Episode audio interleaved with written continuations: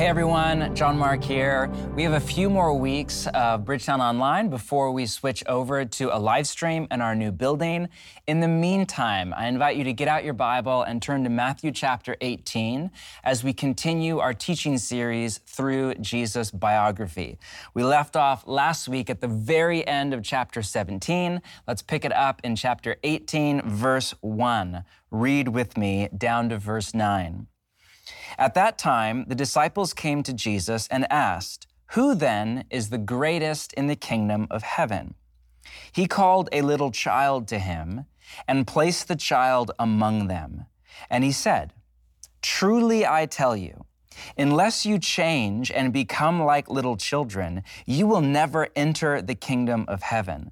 Therefore, whoever takes the lowly position of this child is the greatest in the kingdom of heaven. And whoever welcomes one such child in my name welcomes me. If anyone causes one of these little ones, those who believe in me, to stumble, it would be better for them to have a large millstone hung around their neck and to be drowned in the depths of the sea. Woe to the world because of the things that cause people to stumble. Such things must come, but woe to the person through whom they come. If your hand or your foot causes you to stumble, cut it off and throw it away. It is better for you to enter life maimed or crippled than to have two hands or two feet and be thrown into eternal fire.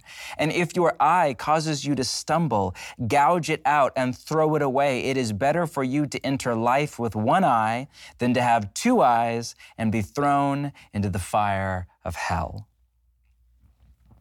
Jaron Lanier is a Silicon Valley insider that I've been following his work for a while now. He started out as a computer scientist back in the 1970s, in the kind of nascent days of the internet. He was basically the inventor of VR, but has since become more of a philosopher and writer. His most recent book is 10 Arguments for Deleting Your Social Media Accounts Right Now. Great title.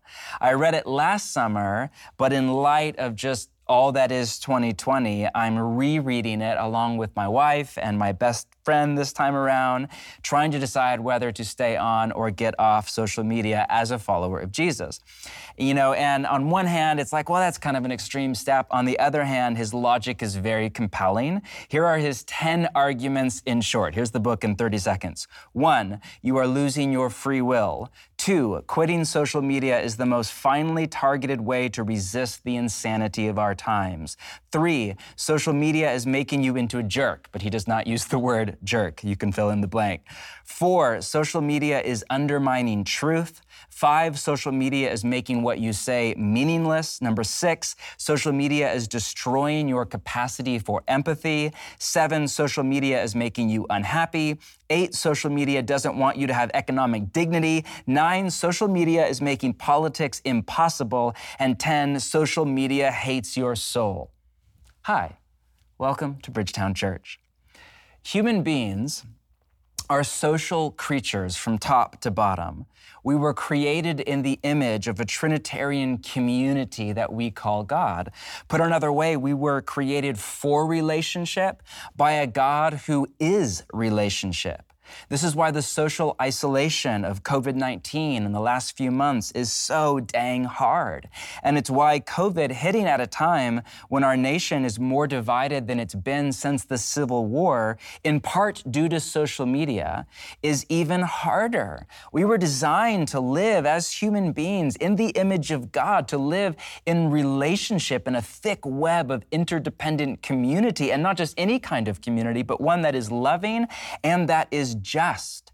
But when sin is introduced into the human condition, in Genesis 3, if you've read the origin story in the Library of Scripture, if not, please go read it. In that story, there is a fracture between Adam and Eve. Adam and Eve are not proper names in Hebrew. That's why you don't read about any more Adams or Eves in the story or in the Old Testament. Adam is a Hebrew word, Adam, meaning human, and Eve is a Hebrew word meaning life. When the, when the fabric is torn apart between human and life, where there once was love and unity, two are one flesh, right? And self giving, now there is spite and division and an egoic grasping for power. Lanier's key point is that social media makes a bad problem, right? Sin in community even worse. He writes, quote, social media is biased not to the left or the right, but downward. An unfortunate combination of biology and math favors degradation of the human world. Information warfare units sway elections, hate groups recruit, and nihilists get amazing bang for the buck when they try to bring society down. Social media causes an explosive amplification of negativity in human affairs. Now, I open with Lanier not to convince you to delete all of your social media accounts, though I'm seriously considering that for myself, but just to say the acute problem of our time that we're living through right now is nothing new. It's as old as time itself. In Matthew 18, Jesus is dealing with both the potential of life in community and the problem of sin in that same community. The chapter is one flow of thought from the beginning to the end, but due to length, it will take us a few weeks to cover it all. In it, we have some of Jesus' most famous teachings the parable about the sheep and the one and the 99, the teaching on if your brother sins against you, go and tell him his fault, also known as the Matthew 18 principle. It's all in the paragraphs to come. In chapter 18, Jesus is giving his apprentices, now and then, a vision for the church after his departure. More specifically, for how we are to live together with sin still in our DNA. How are we to deal with the problems and issues that come up, not just in society at large, but in our own church or in our own community when we just do life with other people? Let's work through the text line by line if you still have your Bible open in front of you and a notepad. Verse 1 At that time, the disciples, or that can be translated the apprentices, came to Jesus and asked, Who then is the greatest in the kingdom of heaven? Or put another way, which one of us is the most important or at the top of the social hierarchy?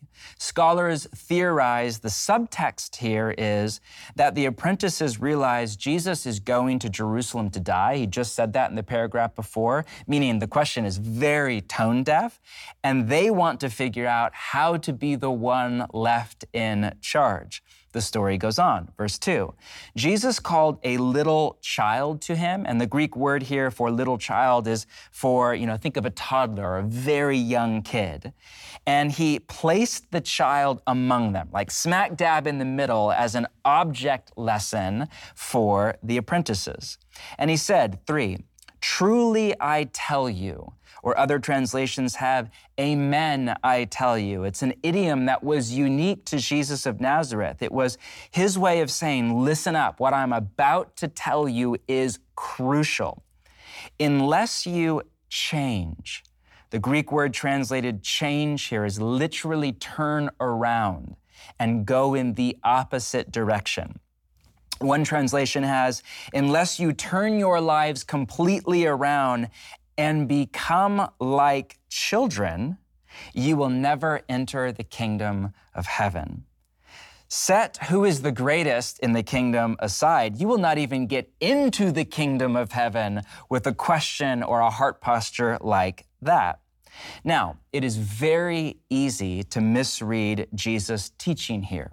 Because in the late modern world that you and I call home, we romanticize children, which is in part an advertising tactic to get parents and grandparents, especially, to spend more money on children.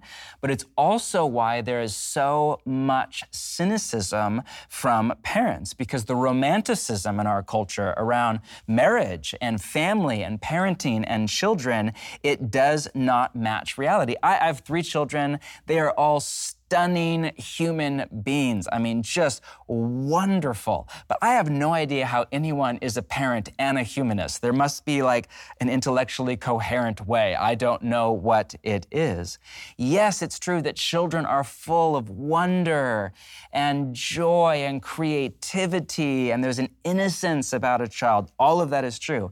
but they are also hyper narcissistic, cruel, and violent at times, in particular if you have boys. They have no emotional regulation. They are foolish. Like, that's just as true. No, that's not to slam children at all. I'm an advocate of children and family and all of that. It's to set all of that in reality.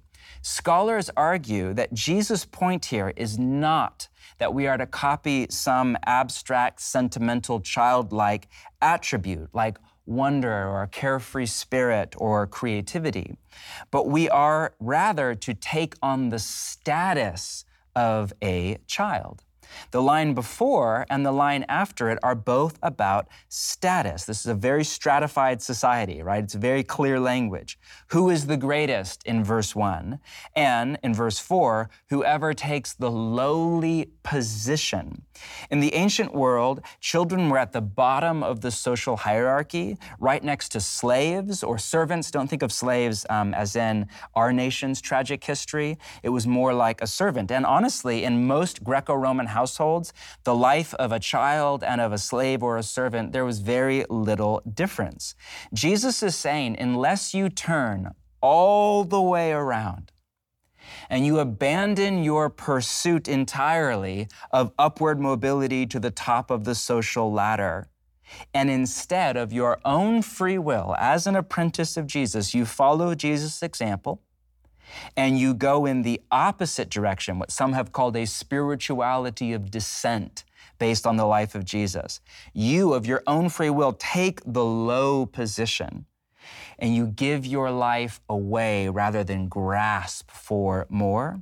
Unless you do that, you will miss out on the life. You will not even enter the kingdom, meaning you will miss out on the life to the full that God has for you. Therefore, verse 4 Whoever takes the lowly position of this child is the greatest. That's who's the greatest in the kingdom of heaven. More on that in a bit. And whoever welcomes one such child in my name welcomes me. The word welcome is dekomai in Greek, and it was used for hospitality. It was the word for how you would treat a special guest with honor. Jesus is saying not only are we to change the direction of our life trajectory and not chase honor for ourselves, we are to give honor to others, specifically to children.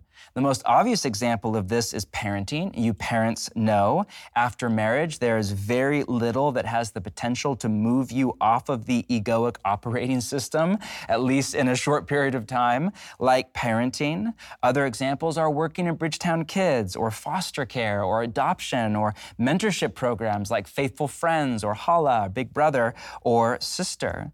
We are to welcome children, but not only children. The kind of next example is hospitality in general. That is the language here. There's a long standing tradition in the way of Jesus, particular in Benedictine spirituality. If you've ever read St. Benedict's Rule of Life, there's a famous line in there about how you are to welcome the guest as if they are Christ. And you say, Welcome Christ. You welcome them as, in a sense, a stand in for Jesus, and you treat them the way that you would treat Jesus.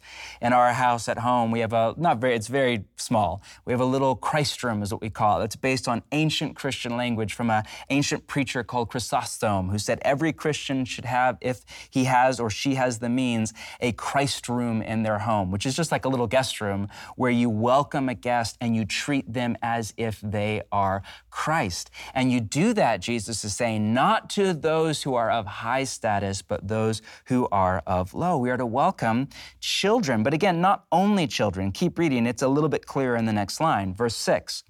If anyone causes one of these little ones, those who believe in me, to stumble, now pause, two things right here.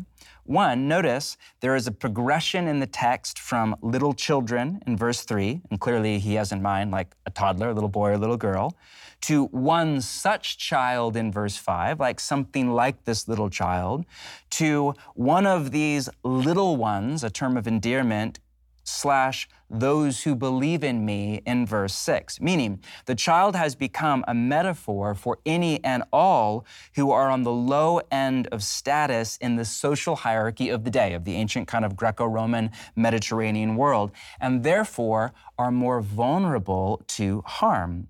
This could be a child in Jesus' world, or a slave, or often a woman in that society, or in the church. It could be those who are new to Jesus. Maybe they have tons of money and tons of privilege or whatever, but they are new to Jesus and not yet grounded in the faith, or those who come out of trauma and are still in a process of healing with Jesus. It's any vulnerable person who has come to trust in Jesus. That's a key insight here. Secondly, note that word stumble, or other translations have sin, which is what the word means. The word is actually to stumble or to fall. It was a word picture. To stumble was to fall into sin or away from the faith. Meaning, what Jesus is saying here is if you do something to betray the trust of those who have put their trust in Jesus, and cause them to sin or fall away from God, it would be better for them, verse 6, to have a large millstone hung around their neck and to be drowned in the depths of the sea. Woe to the world because of the things that cause people to stumble. And notice that the heartache in Jesus' word. Woe is not an angry word. It's a it's an emotive word. It doesn't even have a meaning. It's like the, the opposite of the word oh, which is what we say when we have a surprise or delight. Woe is just when there's a surprise over evil and pain and injustice. Whoa, there's a heartache here. Such things must come, but woe to the person through whom they come. A millstone was a large, heavy, circular stone used to grind corn, so large it was moved most of the time by a donkey. The imagery here is of someone who is kind of dragged out to open sea on a boat or whatever. A millstone is tied around their neck and they are drowned. It's graphic, violent language. The theologian N.T. Wright called it harsh words for a harsh reality. And it's not that Jesus is cruel, and for sure he's not violent, First off, it is hyperbole, but it's that Jesus takes the exploitation of the weak by the strong very seriously. Now, my mind goes straight to the socio political issues of our day, such as systemic racism or political corruption, or more recently, the Jeffrey Epstein scandal. And that is 100% a valid interpretation of the text. But down through church history, the primary interpretation, yes, that, but the primary interpretation has been of false teachers who prey on the weak in the church and treat them in such a way that they cause them to sin or to fall away from the faith. I think, uh, remember, this is less about society at large, Matthew 18, and more about life together as a community of apprentices of Jesus. I think of the litany of scandals from those uncovered by the Boston Globe years ago about the Catholic Church to the fall of celebrity pastors and evangelicalism to the outright con artistry of televangelists out to steal money from the naive or the poor. As a pastor, I get front row seats to watch the fallout of what some call spiritual abuse on the soul, and it, ha- it is gut wrenching. If that has been your experience, I am so very sorry. How do people ever trust God again when a stand in for that trust, be it a pastor or a leader or a father or a mother figure in the church, has betrayed that trust? It is very sad. And the point is that yes, it will happen. There's just, there is human sin. This side of the return of Jesus, it will happen. But man, Jesus is not okay with it. He goes on, verse 8 If your hand or your foot causes you to stumble, notice the wordplay here with the word stumble with verse 6, meaning it's easy to point the finger at others and objectify leaders in power who take advantage of the weak. Okay, there's a place for that. But Jesus is saying, watch out for yourself that you do not stumble into sin or fall away from the faith of Jesus. If your hand or your foot causes you to stumble, cut it off and throw it away. It is better for you to enter life maimed or crippled than to have two hands or two feet and be thrown into eternal fire. That can be translated, the word eternal there isn't like a Platonic word. It doesn't mean time without end. It's aeon in Greek. It means the fire of the age to come or the, the kind of the next era of history. And if your eye causes you to stumble, gouge it out and throw it away. It is better for you to enter life with one eye than to have two eyes and be thrown into the fire of hell. Now, Again, we are reading hyperbole. Jesus is not saying we are to cut up our body in a masochistic mutilation. He's saying we are to do whatever it takes to eradicate sin out of our mind and our body and our life. We are to fight it tooth and claw because no matter how painful the surgery is, no matter how painful it is to cut out sin now, it is far more painful to let it fester like a cancer in our soul and then to end up in hell later.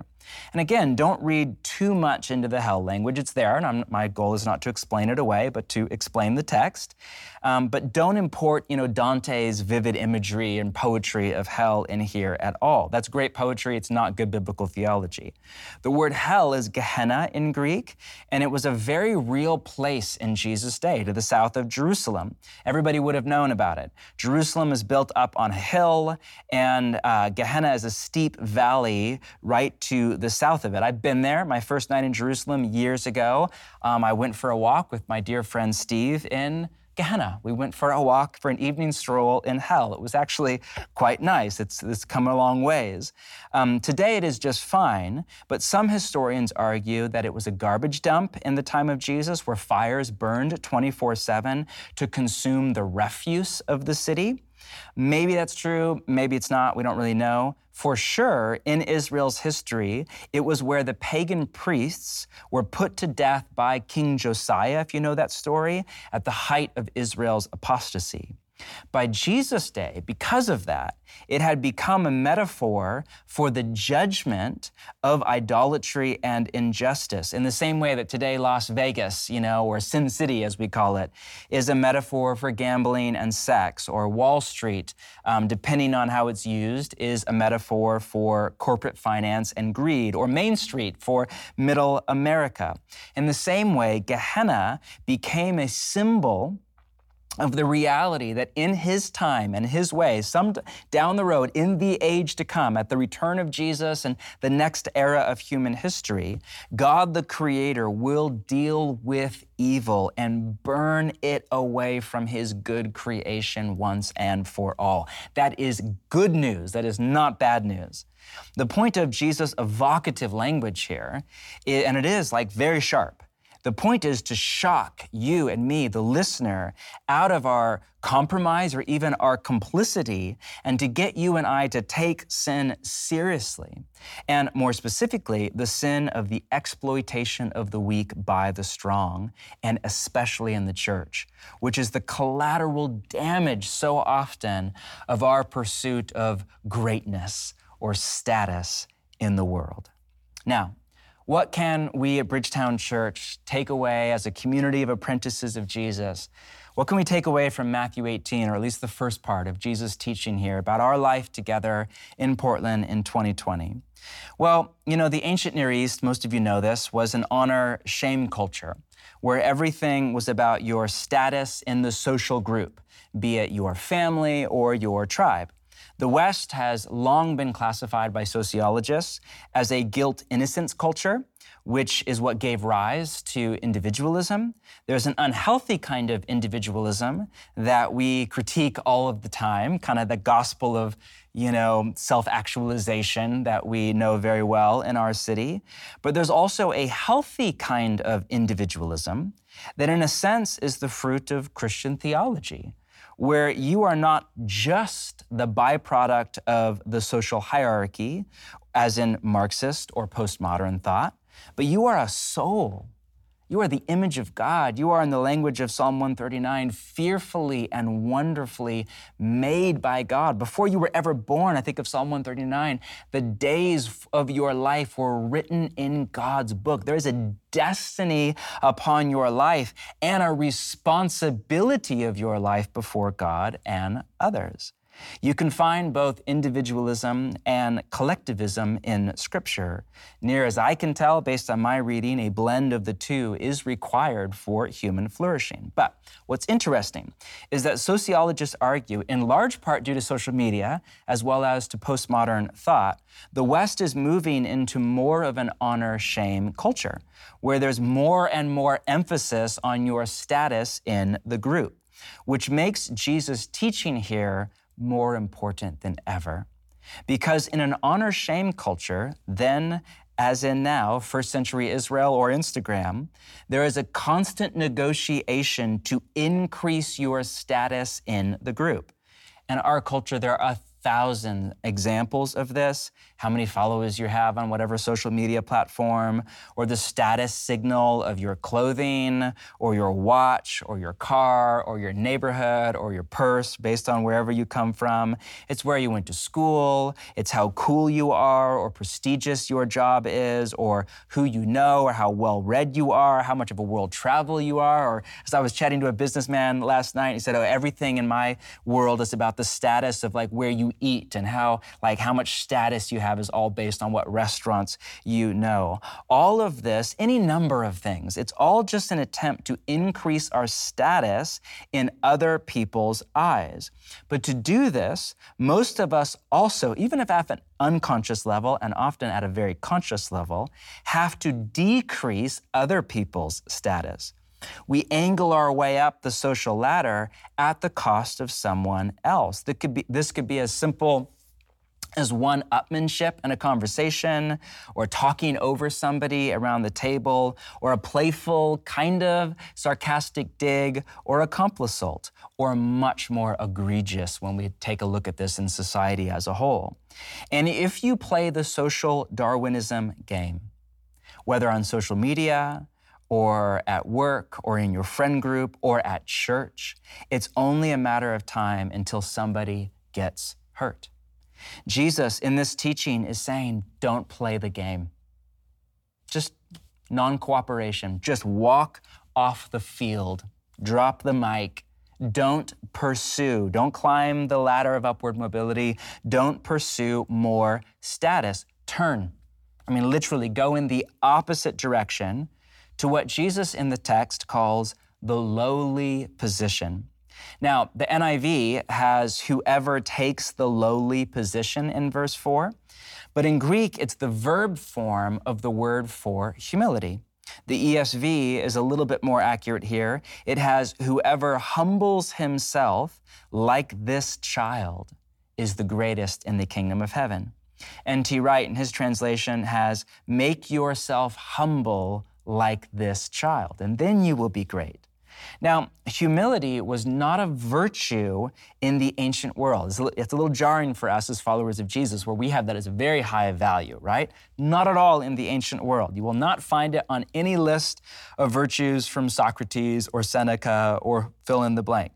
Nor is it really a value in our world today? In the early 90s, when William Bennett, some of you, I'm dating myself a little bit here, but when he released his famous Book of Virtues, which is this compendium of kind of thousands of years of the best of human civilization and what it has to say on morality, what was conspicuous in its absence from his list was the virtue of humility. The best of human civilization has very little to say about it. It's not a virtue in our world. Pride is a virtue. But in the upside down kingdom of heaven, pride is a vice. And humility is not only a virtue, it is core to life in the kingdom. Now, to clarify, humility is not low self worth, it's not self deprecating humor, it's not like I'm a doormat and I let people take advantage of me at all.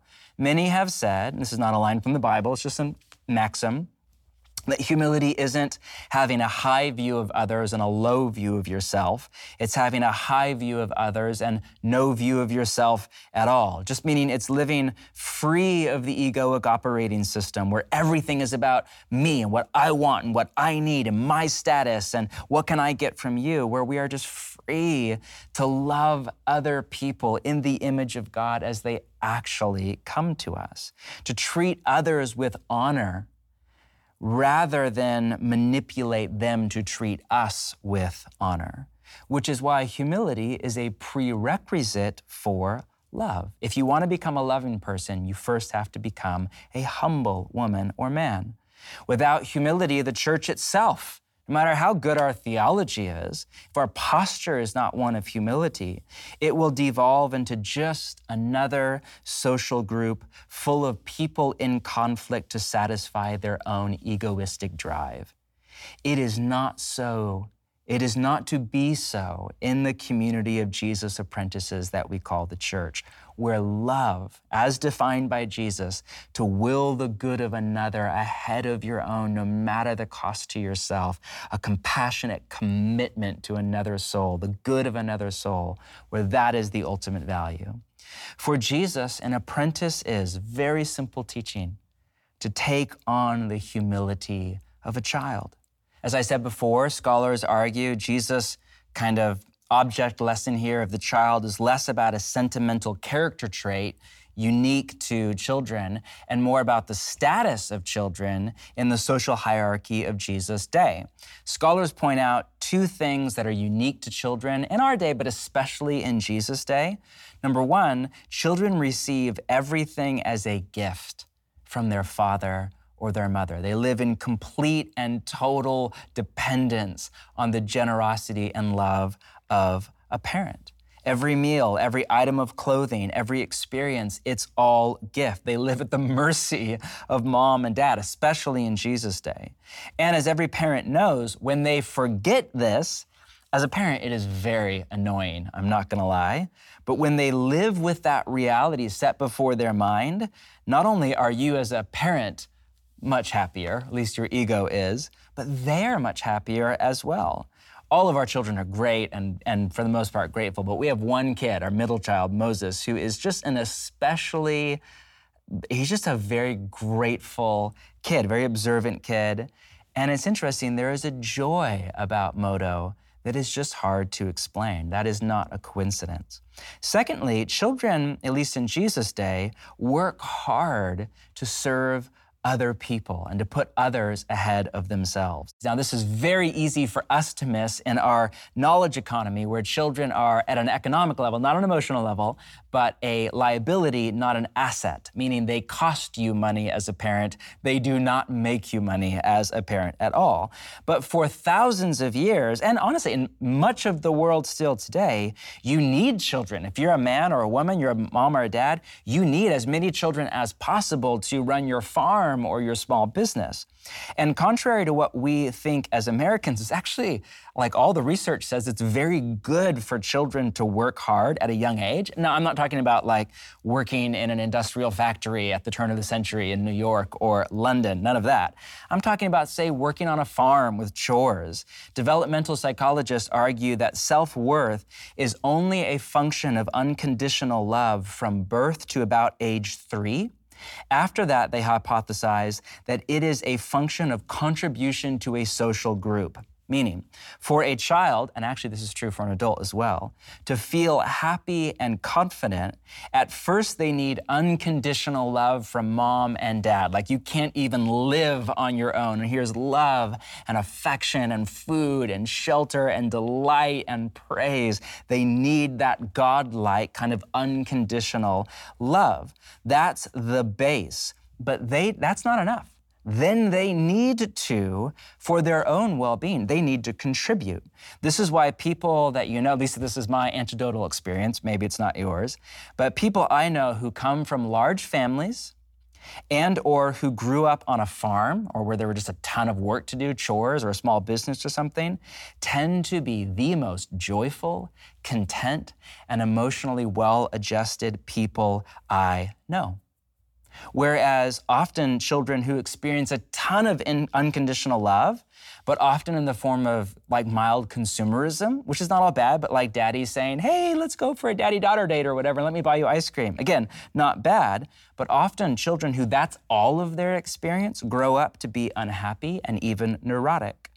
We were made by God not just to receive love, but then to give that love away, to become a conduit for love, to flow through our body to the world. And the sooner that we move off of the egoic operating system, the happier and the healthier we are, whether you're a little kid or an adult like myself. Jesus is saying that we are to take the posture of a child where we just receive life as a gift from our Father, and we live just in total reliance on His mercy and love. And we are then to let that love flow through our life to other people. We are to work hard and serve and contribute to the world at large, and specifically to the church, and specifically to the little ones, to those who don't have the same level of status in our community this coming week, who can you welcome? Who can you practice hospitality with? Have over for, well, a meal? I don't know. It's COVID, whatever, social distancing. Don't email me. Who can you honor? Who can you contribute and give love away to? To end, let's circle back to the apprentice's question Who is the greatest in the kingdom of heaven? Notice that Jesus does not rebuke the disciples' desire for greatness. Instead, he redefines what greatness is. We're all born with a desire to be great. Just put another way, just a desire to matter or to make a difference. None of us just want to like take up space as another carbon footprint or consumer. The last thing we need is another Yelp review. We want to leave the world better than we found it. Think of the mythology of kind of American or Western culture, and yes, we have mythology. Think of a movie like Star Wars with a Luke Skywalker or a Rey from nowhere, or Lord of the Rings and Frodo, or Spider Man and Peter Parker. We, we love the story of a woman or a man born into obscurity or poverty or pain with no like privilege at all, yet they go somehow, they discover a father most of the time or a mother, some kind of a parent, and they go on a journey of self-discovery and sacrifice and in the and conflict and pain and suffering, and in the end they change the course of history. We watch movie after movie, we read novel after novel, we tell it's the same story on repeat. Why? Because it's the human story. It's the human desire to be great, to contribute, to give, to matter. But that desire that I think God put in our DNA is co opted by sin. And as we age, we have to find a way to like interface with and to deal with that desire. Many people, many of us, just numb the pain of desire with hedonism. Let's just make money if we can, and let's just enjoy life, whatever your version of hedonism is. Others let it consume and corrupt them and become willing to do anything to anyone in the pursuit of status. Either way, sin has mutated the image of God in all of us, the desire put into our body to, in the language of Genesis, rule over the earth. So, what Jesus does here is genius. He doesn't rebuke the disciples or you and me for our desire to be great. Instead, he redefines what greatness is. And he turns it into something that is accessible for all who apprentice under him. No matter your family of origin, no matter what culture you were born into, no matter what time in human history you were born into, no matter what your strength is or your weakness, no matter who you are or your personality type, all of us have the potential as an apprentice of Jesus to be great, but by his definition, where it's not about status, but about service, not about how high up you are in the hierarchy, but how humble, not about greed or grasping for control, but about gratitude and life as a gift. For Jesus, all of us can become great. We just have to become like a little child.